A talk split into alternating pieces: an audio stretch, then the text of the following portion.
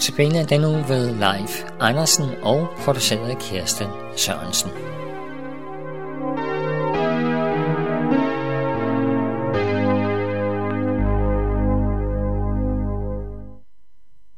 Hvad er håb egentlig?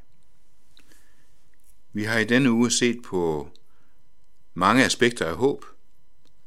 Håbet som råb, håbet som længsel til Gud, håbet som tillid til Guds løfter – også håbet som det at vandre med håb til andre.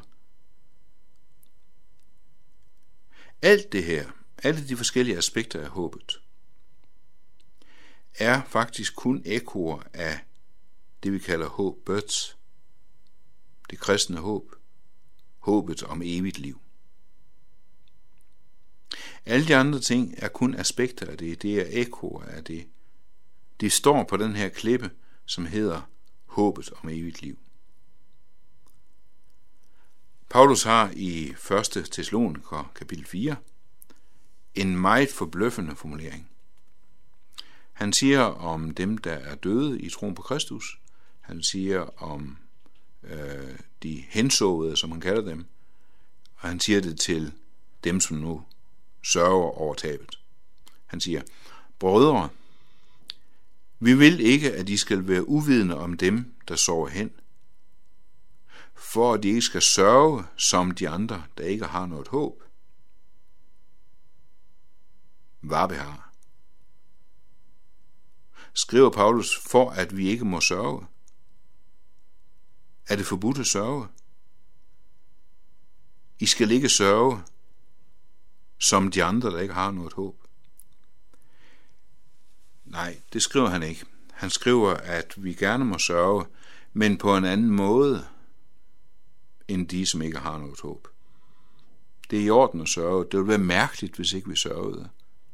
Kærlighedens pris er sorg. Men vores sorg er anderledes end der, som ikke har noget håb.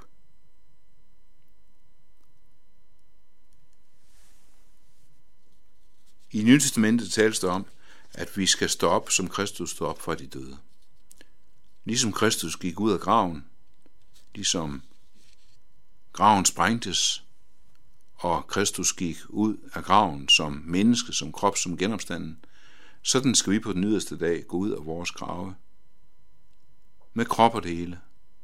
Det er det, vi kalder for kødets opstandelse. En af mine venner, som i dag er sovnepræst, fortalte en gang om øh, et møde, han havde været ude at holde i et missionshus. Og så under kaffen kommer der en ældre herre hen til ham og siger, hvad skal vi gøre ved vores præst? Vores præst, han står der hver søndag, og så siger han, at vi tror på kødets substanser, men det er jo ånden, det drejer sig om. Nej, vi tror på kødets substanse, på at graven skal tømmes, at vi skal leve på en ny jord. Vi skal ikke være engle i himlen. Vi skal ikke sidde på en lyserød sky med harper og palmegrene som det eneste stoflige i Miles omkreds. Vi skal leve som mennesker, som Adam og Eva før syndefaldet, i et paradis, hvor oksen og bjørnen og løven og lammet bliver venner. Og det er en evighedslængsel, som går helt tilbage i det gamle testamente, som Abraham levede af. Man kan undre sig sådan over, at Abraham han faktisk kunne få sig til på Guds bud og gå til Moria bjerg og slagte sin søn og offer ham som brandoffer til Gud. Om vi tænker vel, at det, jamen, han var meget lydig, og han han gjorde det, fordi han havde fået befaling på det.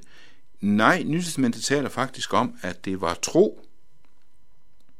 At han troede på, at da han havde sagt til sin søn og brændt ham, ville Gud oprejse ham fra de døde.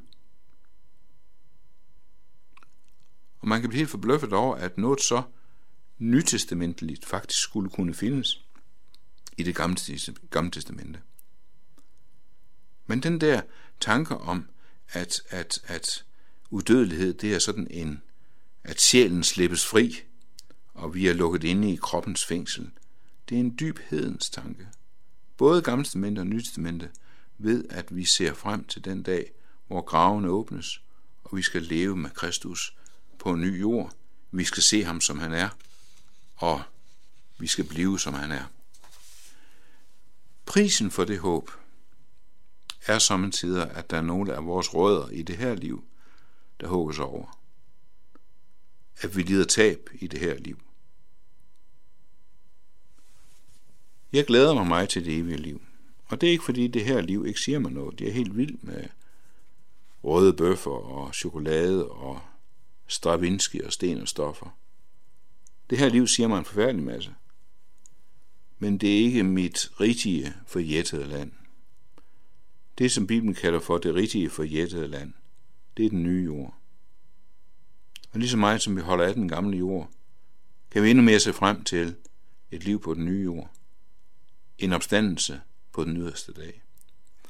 Og den her vandring mod evigheden, det er glæde. Og den er styrke. Og selvom den vandring, den kan have haft store ja, priser og skulle betale i det her liv, fordi man får nogle af sine rødder til det her liv hugget over, så får den en til at bære og udholde ting, man ellers ikke ville kunne holde ud. Jeg tror ikke, at man skal prøve på at sige, jamen jeg burde egentlig også længes noget mere efter det evige liv, og ja, det er også for dårligt, at jeg ikke er mere sådan himmelvendt, og, og det kan ikke lade sig gøre. Men det, at sætningen, en dag er dette liv forbi, en dag begynder evigheden på den nye jord. Det er sådan en sætning, kan tænde håb og glæde i en.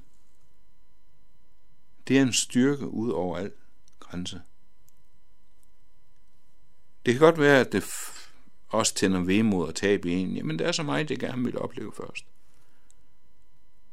Men så har man heller ikke ret meget styrke, når det her liv viser sig fra sin værste side. Så jeg vil ønske for dig, at den sætning må blive en af de gladeste og stærkeste tanker for dig. At en dag er dette liv forbi. En dag begynder evigheden på den nye jord. Når den sætning bliver, så, bliver en glæde og en velsignelse for dig, så skyder du rødder ned i Guds have. Så er Jesus allerede ved at bygge en bolig til dig. De rødder er der ingen, der kan hugge over. Gud velsigne dig. Amen.